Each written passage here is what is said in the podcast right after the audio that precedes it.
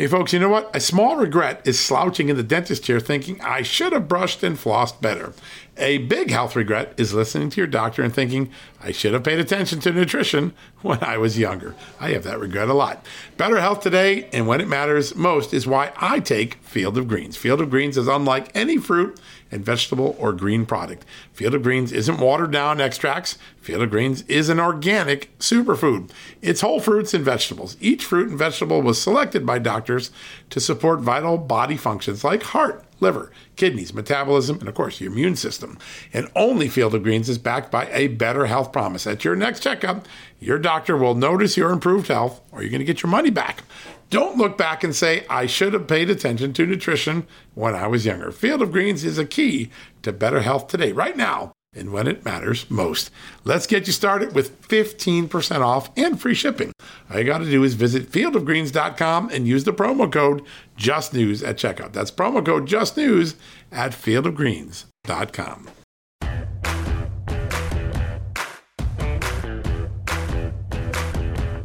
Hello, America, and welcome to a new edition of John Solomon Reports, the podcast from Just the News, where over the last 48 hours, we've had some major developments on the investigation of the investigators in the Russia collusion case. And of course, uh, a dramatic hearing yesterday on Capitol Hill with the brother of George Floyd and the sister of a slain police officer. The debate over racial justice and relations between America's police departments and their communities rages on, and we've got a very important guest who can weigh in on both of those. Congressman Greg Steube of Florida, Republican member of the House Judiciary Committee. He was present for yesterday's hearing. He was a major figure early on in going after the Russia collusion false narrative and trying to force out the truth about it. He joins us to talk about his perspective. He's got an amazing background. He's a lawyer, a former Army JAG. He served in Iraq, and he comes from a family full of law enforcement, including his father, who is a sheriff, and his brother, who's a SWAT team member. So he brings a law enforcement perspective, a military man's perspective, a JAG lawyer's perspective to all these issues. You're not going to want to miss that interview. He's got a very important warning about the Second Amendment and what Democrats might be doing in the legislation uh, surrounding George Floyd's death. There may be a backdoor attack on the Second Amendment, he says. Uh, he's also concerned about the defunding and disarming of police departments, which he thinks will ultimately disserve the communities that they protect. So we're going to have a big interview with him. But uh, first, when we come back from the commercial break, after our great advertisers and sponsors talk to us, we're going to have a conversation about three, three very important developments in the investigation of the investigators. You're not going to want to miss these revelations and possibly some breaking news in the next 24 hours. We'll be right back after the commercial break.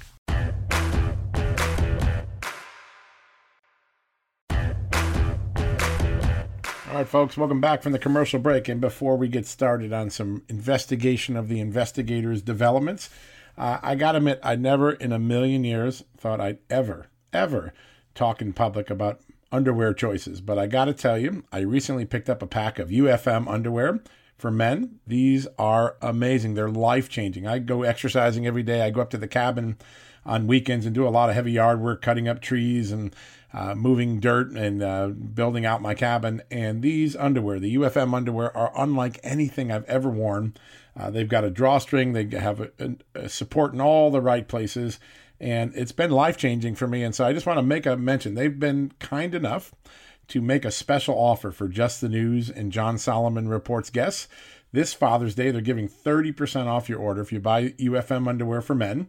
Uh, the all you have to do is when you get to the checkout cart, put in the promo code Just News, no space, Just News without the space, um, and you, you put that in the review your car pop up box, and you'll get unbelievable discounts, thirty percent off. It's a great gift for dad, a great gift for yourself this Father's Day. Uh, so go to ufmmmensunderwear.com right now. Take advantage of the very special offer that they gave us for Father's Day for Just the News and John Solomon Reports fans. I'm so grateful, and I got to tell you, I'm never going to wear another underwear lo- except this for the rest of my life. Great, great uh, product. All right, enough uh, with um, underwear. On to guess what? Russia. The investigation of the investigators. Three very, very important developments that I want to uh, talk to you about. All have broken since we last talked on Tuesday. First, House Republicans, led by Devin Nunes, are putting the finishing touches, final touches, on as many as 10 new criminal referrals. This will be the first time in about a year or two that Republicans have sent the Justice Department new criminal referrals, but 10 of them. They're all based on the new evidence that's been declassified in the last few weeks uh, by uh, Attorney General Barr, by Rick Grenell, the temporary DNI, by John Ratcliffe, the new DNI.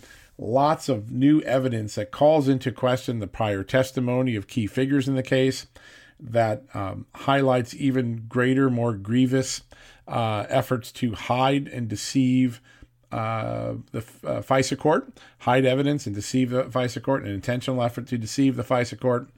Uh, and so these uh, referrals are going to be made very soon. It could be end of this week, early next week. What are they going to focus on? They're going to focus on false testimony. Here's a new part. They're going to focus on illegal leaking of classified information, new evidence on that that the lawmakers want to bring to the attention. And then they're going to focus on misconduct in two parts of the Russia investigation the part involving the FISA with uh, Carter Page, and the other part involving the Mike Flynn case, where we have learned so much in the last 60 days that were kept from us uh, for the first two years of the Flynn investigation. Uh, so keep an eye on that. Some big criminal referrals coming ahead, a new narrative. I think these referrals will be more than just identifying the people and the alleged crimes. It will tell a story of how the FBI used deception, violated its own rules, used leaking to sustain the narrative of Russia collusion and an investigation in the absence of any supporting evidence. And when I say in the absence of supporting evidence, I mean it. We now know that all they had was uncorroborated, disproven Russian disinformation. That's what they had, nothing. And what they also had was a lot of exculpatory information, which they hid from the court because if the court knew about it, they would have sent the case packing before Donald Trump was even elected. So, very important development. Criminal referrals from House Republicans. Hang your hat on that. It's coming soon. Uh, we'll be bringing it to you live at justthenews.com and we'll follow up on John Solomon reports as we get a chance to dig into those. The second uh, development to watch for is a story I broke overnight. It's sitting live on justthenews.com right now. Uh, and that is that there are a set of notes and an exchange of emails in early summer 2016. The exact dates are July 13th and August 2nd, 2016. That's three months before the FISA warrant was first submitted to the uh, FISA court to target Carter Page and the Trump campaign. And those notes those emails show unequivocally that FBI agents, including Peter Strzok, knew from the very first interactions with Christopher Steele that the Steele dossier was somehow connected to Hillary Clinton and the Democratic National Committee. That's something they never told the court. Not not the first FISA, second, third, or fourth FISA. Uh, they made some uh, cryptic references that Steele might be working for a person that had a political interest but they knew right out of the chute in July, right after his July 5th, 2016 interview, when Steele walks into London FBI, goes meets his old handler, an agent named Gaeta, that uh, they knew from that conversation forward that Christopher Steele's uh, dossier had a political origin to it. And this is what we're hearing. On July 13th, 2016, uh, the agent who first processed and interviewed and handled Steele in London reaches out to a supervisor in the New York field office where there's an investigation of Carter Page going on and tells uh, the supervisor, according to the notes taken by that supervisor, that the dossier is somehow connected to Hillary Clinton. Then on August 2nd, a separate field office, not New York, not London, but a separate field office reports that one of its former confidential informants, one of its undercover people, came forward to that office because they had had an interaction, apparently with Glenn Simpson. That's what it looks like. Um, and that Simpson had indicated he was working on a research project involving Donald Trump uh, on behalf of the Democratic National Committee. So Hillary Clinton mentioned on July 13th because of the original presentation from Christopher Steele. August 2nd, same thing. Now, this is consistent with Christopher Steele's recent testimony in London in a, in a lawsuit. He said that he told the FBI right out of the chute that about his connections to Hillary Clinton, and um, and uh, even had notes showing what he told the FBI. We're trying to get a hold of those notes, but uh, these new FBI documents were first flashed or first referenced in passing in the Inspector General's report, Michael Horowitz's report last December. But now the Senate has been had a hard time getting their hands on them. Christopher Wray's FBI, once again, thwarting transparency to Congress. So today, uh, the Senate Judiciary Committee is ramping up to get its subpoena power. Expect these documents to be one of the early documents that um, Senator Graham, the chairman of the Senate Judiciary Committee, will seek to get as they uh, press forward with a wide range of subpoenas. Again, the great mystification of a lot of the Senate investigators and frontline people I talk to on every day, the senators themselves, they can't understand why Chris Wray simply won't cooperate and provide evidence without a fight over each and every document. Uh, that's a, a, dynamic to keep an eye on. I think it's going to come to a head this summer because the uh, subpoenas are going to force the FBI to do something it's been trying to slow walk for a very long time. All right, finally, something that's not been slow walking lately, but moving at lightning speed declassification. Boy, Rick Grenell got the ball rolling, and it's now an avalanche. It's coming down the hill faster and faster every day. And my sources tell me that we are going to see in the next 24, 48 hours, hopefully as early as that, the release of a document known as the Annex to the Intelligence Community Assessment. This is the December 2016 product that the FBI, the CIA, the NSA, and all the intelligence community partners developed, giving their best assessment of what happened in the 2016 election with Russian meddling. And as we know, there was a clear conclusion and pretty significant proof, I believe, that the Russians bought some Facebook ads and, and did some hacking of Hillary Clinton, John Podesta DNC emails. I don't think anyone in the Republican or Democratic side doubts that part of the assessment. But there's a second part of the assessment, which is more controversial, less widely accepted. Even in the intelligence community, some people didn't have as strong a belief in this. And that is that Russia's intention when it did the Facebook ads, when it did the meddling, when it did the hacking, was to defeat Hillary Clinton and help Donald Trump become president. Now, a lot of people dispute that. And the reason they do is that there's been new evidence that's been proffered. Uh, brought to light because of the declassifications, particularly those by Rick Grenell, that make clear that some of the information that Christopher Steele was getting was coming from Russian intelligence as disinformation designed to smear Donald Trump. And so, if you're going to claim in the intelligence assessment Russia was trying to help Trump, but your own evidence shows they were feeding dirt to Hillary Clinton to smear Trump, even if it's false dirt, it's politically weaponized, it calls into the question that assessment. So there's been a lot of debate over the intelligence community assessment. We've seen a non classified version of the overall findings. Uh, somewhat redacted, but the annex includes some of the good uh, and important underlying evidence about what uh, the intelligence community was looking at when it made that assessment. I think there'll be several very important revelations if this document does become public, as my sources are telling me. The most important one, because it goes back again to that Steele dossier and just how much the FBI knew was wrong about it. What I'm being told is that there are references in the appendix that we should be looking for that suggest that the intelligence community as a whole, including the FBI, knew that the dossier and its claims were unverified, uncorroborated, not proven as of December 2016.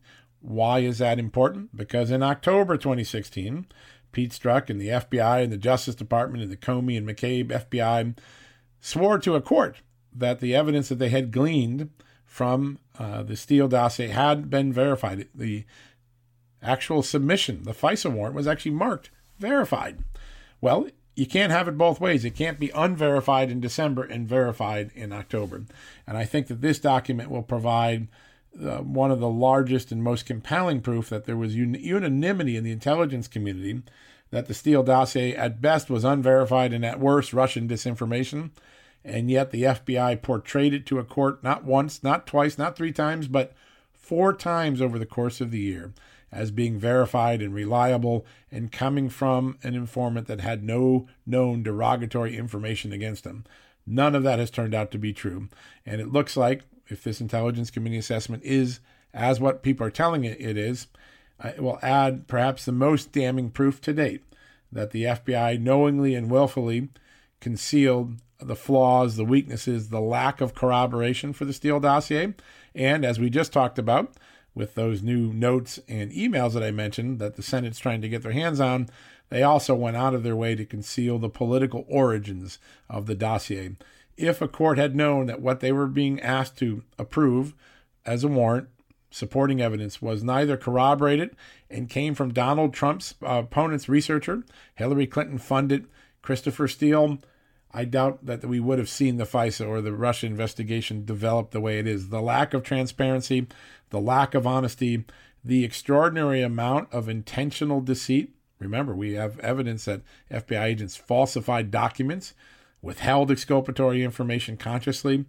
Uh, the level of what the FBI did is why we have a criminal investigation going on by John Durham, and why every day, as you read more and more into Attorney General Barr's comments, you begin to get the idea that there may be a small number of indictments, a small number of criminal charges holding people accountable, in addition to more disciplinary action for those who still remain inside the Justice Department and the FBI from that fateful era of bad conduct of the FBI. So, a lot to look forward to, a lot to pay attention to. We're going to have a discussion about all that Russia evidence in a few minutes with Florida Congressman Greg Steube. He's a member of the House Judiciary Committee. He's a former Army JAG. He served in Iraq. He comes from a family of law enforcement, and uh, he has some really powerful perspectives to bring us all today on George Floyd, on police and community relations, on a backdoor threat to the Second Amendment that he says Democrats are trying to slip into the George Floyd lo- legislation. He's going to talk very passionately about his concerns about disarming and defunding local police. Uh, and of course, we're going to talk about this Russia stuff with him because there's so much that the Judiciary Committee has already dug into that has Americans all across the country scratching their head. What was the FBI up to? And why can't they follow their own laws and rules? So we're going to have that conversation in a second. But first, a commercial break from our great sponsors and advertisers. And then we'll be back with Congressman Greg Steube, Republican of Florida.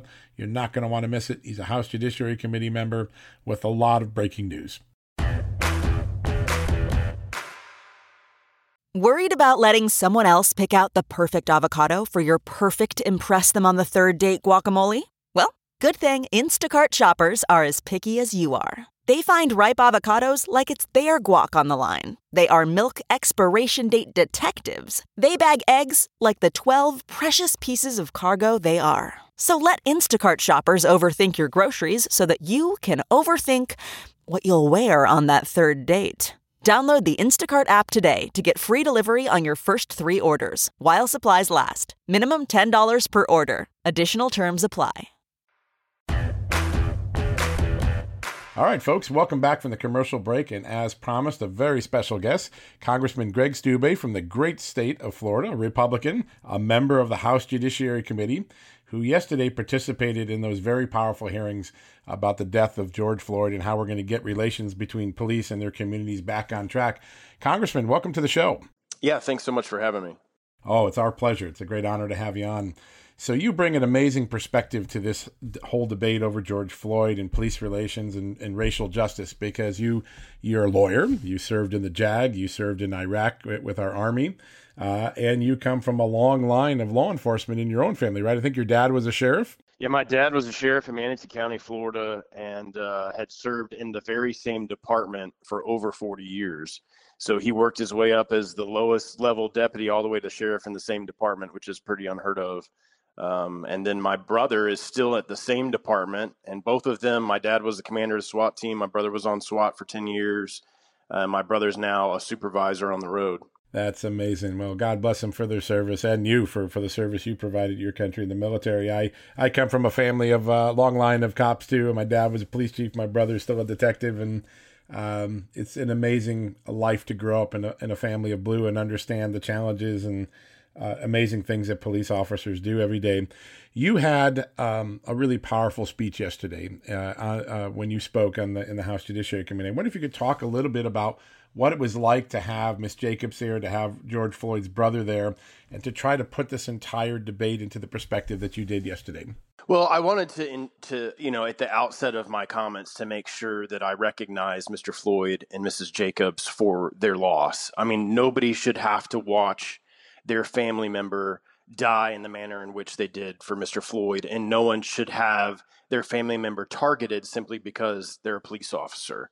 And so I wanted to try to to relay to them my heartfelt, sincere condolences for their loss. but then talk about the issue at hand, which is this bill, which there are some things in it that most people, if not all, can agree upon. A, a federal law against lynching. Uh, there are things in there that I've already voted in support of, but there are also things that are tucked in there. And this is how Democrats work the process. And I came from the the state legislature. I served eight years, and we just didn't do things this way, where bills are created by one party in secret, pushed out, and you just have an up or down vote. They're not going to take your amendments because they have the majority. And in fact, on the floor, they're going to invoke the rule that you can't even file amendments to the bill. So it, it's very frustrating because we as Republicans were not involved in crafting this, despite the fact that you have a Republican Senate and a Republican administration. That if you really realistically wanted to get something done, honestly, on this issue, you would involve the minority in Republicans because it's got to get through Mitch McConnell in the Senate and it's got to get to the president. Yeah, that's a great point. Yeah, I mean, right there you see that they're they're not. This is completely political posturing. This is this this is just them attempting to you know appease their base and quote unquote do something in response to what occurred. But there are some very dangerous things in there, and if I would have had a little bit more time, this whole issue of militarization of our police force is a very dangerous issue. And what they're what the Democrats are attempting to do is say police shouldn't have AR 15s. Police shouldn't have quote unquote military style weapons. Police shouldn't have armored vehicles. Well, if they're able to sneak that in, and that is in the bill, the demilitarization of our police force, not only is that dangerous for our law enforcement because our bad guys are going to have AK 47s and AR 15s and all of these things, even if they obtained them illegally because they're criminals and that's what they do. But so not only is it dangerous for our law enforcement officers, but what they're trying to do is stepping to to attacking our Second Amendment rights. Because if they can take away AR 15s and that type of equipment from our law enforcement and make it a federal mandate that law enforcement agencies can't carry that type of equipment, well, what do you think is going to be next? Next is going to be well, if law enforcement aren't allowed to have AR 15s and semi automatic rifles, then you as a citizen shouldn't be able to either. So we are walking down a very dangerous, dangerous path by some of the things that are in this bill. So, talk, as someone who's been in law enforcement, been in the military, uh, imagine or, or, talk about the scenario where a bad guy robs a bank, like we saw in L.A. a few years ago, where they had hundreds and hundreds of rounds of AR-15 uh, ammunition, and they're shooting at the police, and the and the cops only have nine millimeters or whatever they have. How do the Democrats try to describe that scenario that they leave the cops in a worse scenario than the bad guys that they're asked to apprehend? Well, look no further than Steve Scalise and what happened a couple years ago on a baseball field for the congressional Republican baseball team. That exact scenario played out because there's re- this ridiculous law in DC that law enforcement officers can only carry one sidearm with two 10 round magazines. So think about that for a second. Even the police in DC are limited to carrying two 10 round magazines. Well, luckily, when the shooting occurred and the shooter had an AR 15 style weapon with 33 round magazines, and he started shooting, you had two officers, thank God, that were there that started to engage the shooter. One of them completely ran out of ammo and was shot in the ankle, and the other one had two rounds left in his second magazine before they were able to put the shooter down. That's the scenario, the dangerous scenario that you're putting law enforcement in, having to respond to a criminal. And look no further than that incident that's been very detailed, and all the facts are out there for all the world to see. Um, uh, Leader Scalise, Whip Scalise, talks about the incident all the time when gun issues come up. And how atrocious, atrocious is it if we have law enforcement inhibited from using weapons that they can use to protect themselves and our community? That's their job, and they shouldn't be at a disadvantage there.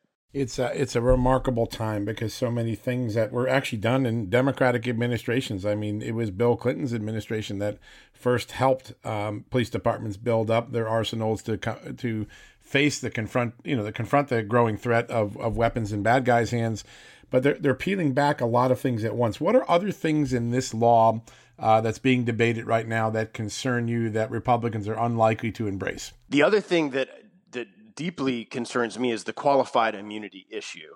So they're they're cha- completely changing the standard for qualified immunity. And just real quick for your listeners that don't know, qualified immunity is if I'm a law enforcement officer and I follow my training and protocol and I am apprehending a suspect who is resisting arrest, but I am going through the things that I have been trained to do in responding to that escalation of force, if that person sues me or I get charged for excessive use of force, I can use a qualified immunity to defend myself because I used my training and my protocols that I was trained to do to apprehend the suspect. If you operate outside of your training and protocol, because it's only qualified immunity, you don't get the immunity. So for people that are over excessive use of force and don't use the training and protocols that they use, they're going to be charged with a crime and they're going their their agencies are going to be sued. But if you're a law enforcement officer who is using your training, following the protocols, following the general orders of your agency, and then you get sued,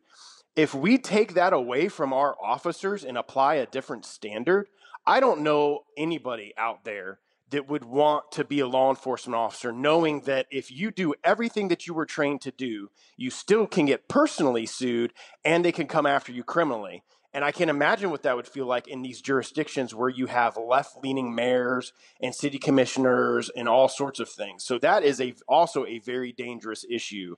I, I can't imagine uh, what our recruitment is like in our law enforcement agencies today. Take this, take this bill out with what's going on, I, I was talking to my brother who is a supervisor a couple of days ago, and he said he's had two of his officers in his unit quit just because of the threats and the looting and the things that are happening just here in a very, you know, I wouldn't say rural, but a very small town community in in Florida. My district is is not a big city area and we're seeing that type of activity here. If you start to peel back what type of weapons law enforcement can use and what type of immunity they will have if they are doing what they have been trained to do, that's going to be significantly problematic for our police force. And I think in five years, you're not going to have very many people that are going to want to wear a badge. Yeah, that's the, the really scary part. And what you could really end up with, I would ask you about this: Do we eh, are we moving to a scenario where communities that support law enforcement are going to have good police departments backed by the community, and those who don't are going to have sort of a lawless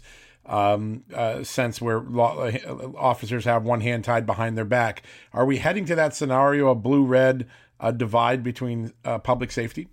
Unfortunately, I think we are now in a district like mine. It's it's a it's a very conservative district. I'm I'm probably the biggest geographic district in Florida. Parts of my district are very very rural, very very agricultural. You're not going to see that in my in my district, but in this district like in Minneapolis, where the commission has said we're going to disband the police department, I can't imagine what the officers that have always been law abiding, have served 20 years in that department, and have dedicated their life to public safety are thinking when their leaders are saying, We're going to disband your entire uh, livelihood and we're not going to have a police force. And I would think if you're a small business owner in that community, the first thing you're doing is trying to figure out a place that you can move your business to because the moment you disband the police department, it's going to look like what we have seen all across the country where you have these rioters and looters and and all of this atrocity is occurring across our countries and our leaders in these big cities are just sitting back and letting it happen.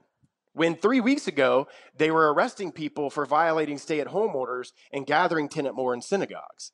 It's a it's a crazy time, and I, I know most Americans are sitting back, scratching their head, trying to figure out the all these hypocritical double standards that we've watched played out over over the last few months.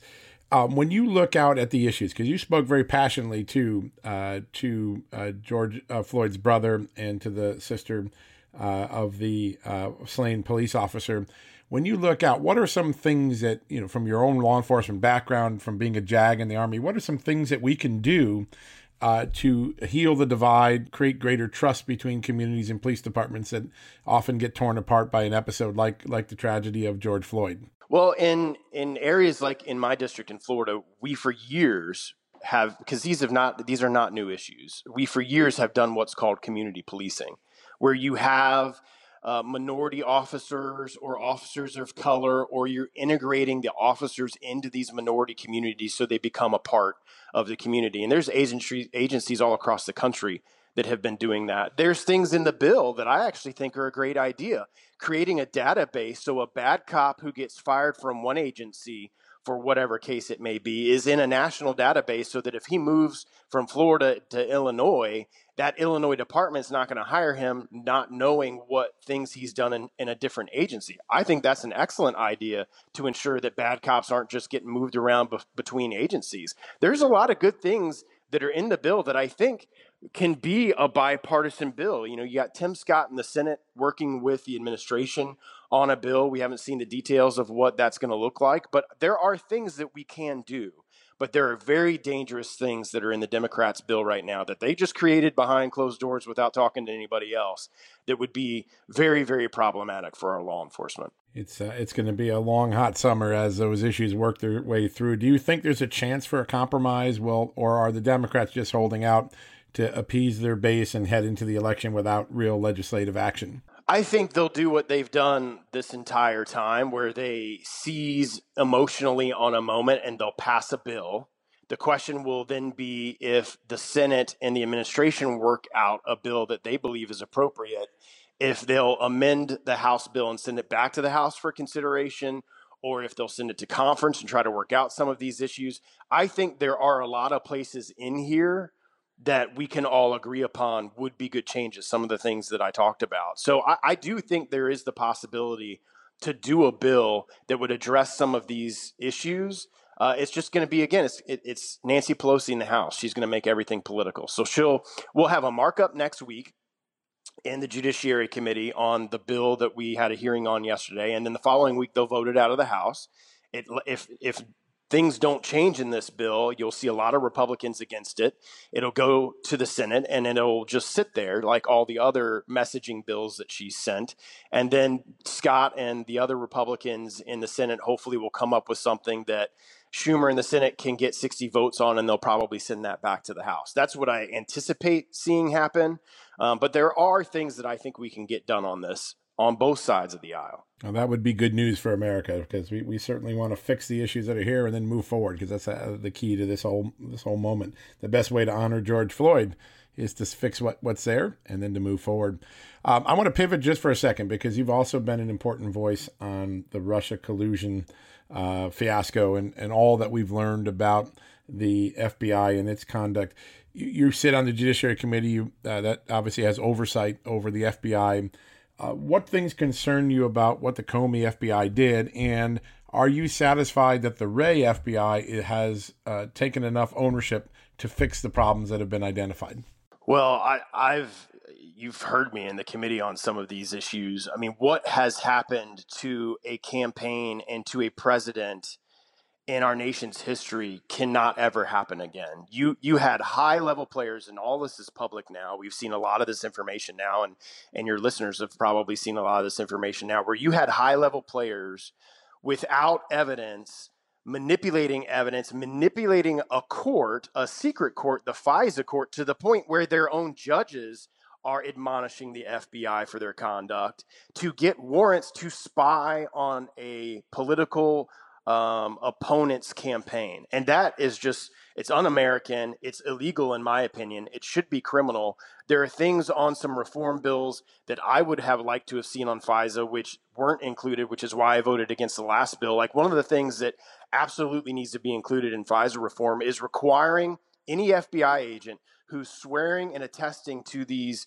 applications to the FISA court to surveil, they have they should be able to swear an oath and if, if anything that has failed to be submitted or misrepresented, they should be held criminally liable for that. And that currently isn't the case. And that's why I think you've seen so much time and investigation before you've seen anybody indicted. Uh, we know that the Durham investigation is going on. Well, that's some of the challenges is all these people who reviewed these FISA applications and submitted this information, they're there wasn't a legal requirement or a criminal requirement that if you misrepresented the FISA court, that something happened to you as an FBI agent. So I absolutely think that of the reforms for FISA, that absolutely has to be part of it. So I, I, I do feel confident just by reading the news reports, and I'm sure you probably have more information than I do, that the Durham investigation is going to elicit some some indictments and some charges that are going to come from all of this. The left's just going to label it as political, which will be very unfortunate because this should never happen in our country. But justice should be served because if justice is not served, the people in the FBI will know that you can do this and get away with it. And it won't stop any administration, whether Republican or Democrat, from doing something like this again. That's the danger, right? It really is a bipartisan issue because if it happened to one, it can happen to the other side just as quickly. And uh, fixing this seems to be a bipartisan goal, but uh, one party has been very, as well as the media, been very disinterested in the um, in in what we found. As you um, as you look out over the election too, because Florida is always an important state how do you see this election shaping up? What are the issues that are going to uh, cause this election to pivot? And how are Republicans and Trump doing in Florida right now? Well, in Florida, I think we're doing great, and and and na- nationally, I mean, look at the special elections in tough districts that Republicans have won. A few weeks ago, before all this craziness started, we won a district that Hillary Clinton won by six that the incumbent Democrat won by nine. We won that seat by 12 in California of all states. So I think nationally, we're in a very good shape. There are 30 Democrats that sit in Trump won districts. So if we're able to pick up a district that Hillary Clinton, Clinton won by six points by 12, I think we're in a very good political uh, circumstance. I don't believe any of these polls that you read. Uh, the polls I was seeing in Florida was Hillary Clinton was going to win by like 12 points over Donald Trump, and that just absolutely was not the case. Because I think there's a lot of, well, we know there's a lot of Trump voters who didn't show up in the midterms. I think the number's about 1.8 million Trump voters who didn't vote in the midterms. Well, they're going to be out voting for the president. And I, and I would contend you're going to have more people voting for the president that are disgusted by some of the things that the left has done over the last year. And I hope that's the case. I think in, in Florida, we're going to be in really good shape. And uh, I think we keep the seats that we have that are Republican, and I wouldn't be surprised if we pick up one or two. There's a seat down in Miami that we used to have as Republicans. It was uh, Carlos Curbelo's seat. We have a really good candidate, uh, the mayor of uh, Miami Dade County, who's running in that seat. We have a really good opportunity to pick up a seat here and there that's not a Trump won district. So if we win just half of the districts that Trump won in 16 that currently are held by Democrats and pick up one or two in the nation, we've we've taken the 17 seats back that we need to get the majority. Remarkable. And you still feel good about that, even after coronavirus and, and the George Floyd stuff, the uh, the slate of candidates and the polling and, and sentiments that you see, you feel pretty good about about the election, don't you? I do, especially here in Florida. I, am out and about. I, I unfortunately have to go to a funeral of a law enforcement officer today he wasn't killed because of all the craziness that's going on. He just had a massive heart attack, but somebody that's been a friend of the family for years. And so I'll, I'll get to talk to um, folks in the community there. But as I'm out and about talking to people in the community, uh, they're fed up of the things that they're seeing. They're fed up of the things that the left is doing and the hypocrisy of the left. And I, I just think you're going to have a very strong outpouring of voters who don't typically vote, like the Trump voters in 16, come out and support Republicans and support the president. Well, that's going to be a dynamic we're all going to be watching over the next six, seven months. It's going to be uh, fascinating. Well, Congressman, I know you've got a busy schedule ahead of you. I want to thank you for taking so much time today to talk to our listeners at John Solomon Reports, and we wish you well and hope to have you back on the show soon. Thank you. I would love to be back. Thanks so much for your time. You too, sir. All right, folks, we'll be back after the commercial break to wrap things up. Okay, it's time to commit. 2024 is the year for prioritizing yourself. Begin your new smile journey with Byte, and you could start seeing results in just two to three weeks. Just order your at home impression kit today for only $14.95 at Byte.com. Byte Clear aligners are doctor directed and delivered to your door. Treatment costs thousands less than braces. Plus, they offer financing options, accept eligible insurance, and you can pay with your HSA FSA. Get 80% off your impression kit when you use code WONDERY at Byte.com. That's B-Y-T-E dot com. Start your confidence journey today with Byte. All right, folks. That was going to wrap up another edition. We had a great interview with the congressman. But as we were talking to the congressman, we have some breaking news now. just released by the Office of the Director of National Intelligence is that document I told you about earlier in the podcast. It just came out. It's called Annex A. It is the uh, addendum to the Intelligence Community Assessment that uh, the CIA, the NSA, the FBI created in December of 2016. And it irrefutably shows what I predicted it would show earlier in the newscast that the intelligence community as a whole assessed that Christopher Steele's uh, dossier was, quote, politically sensitive, quote, mostly unverified, and came from a man who the intelligence community believed had leaked his information to the news media just before the election. So the official assessment in a classified setting, this has now been declassified by John Ratcliffe, the DNI. This is breaking news. I'm going to read the exact quote from the annex as it was written. An FBI source, this is Christopher Steele, of course, using both identified and unidentified subsources, volunteered highly politically sensitive information from the summer to the fall of 2016 on Russian influence efforts aimed at the U.S. presidential election. We have only limited corroboration of the source reporting in this case and did not use it to reach the analytic conclusions of the CIA, FBI, NSA assessment. Let me interpret that just in uh, layman's terms. The information that Steele gave was political in nature it occurred in the middle of an election, and uh, the FBI, the CIA, and the NSA did not believe it was worth relying on to make an assessment about Russia's intentions when they meddled in the 2016 election. I'll add one more quote from the annex. This is breaking news hot off the presses. The source's reporting is direct quote.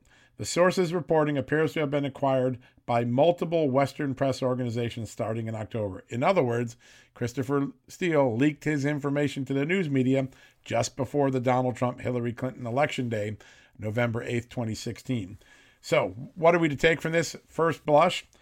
Two months after the FBI went to the FISA court and said, hey, Christopher Steele's dossier, at least the allegations we're taking from it, are verified. He's solid. There's no derogatory information. Two months after that, the same FBI who made those representations to the FISA court went and joined the CIA and the NSA in a joint assessment saying Steele was only minimally verified.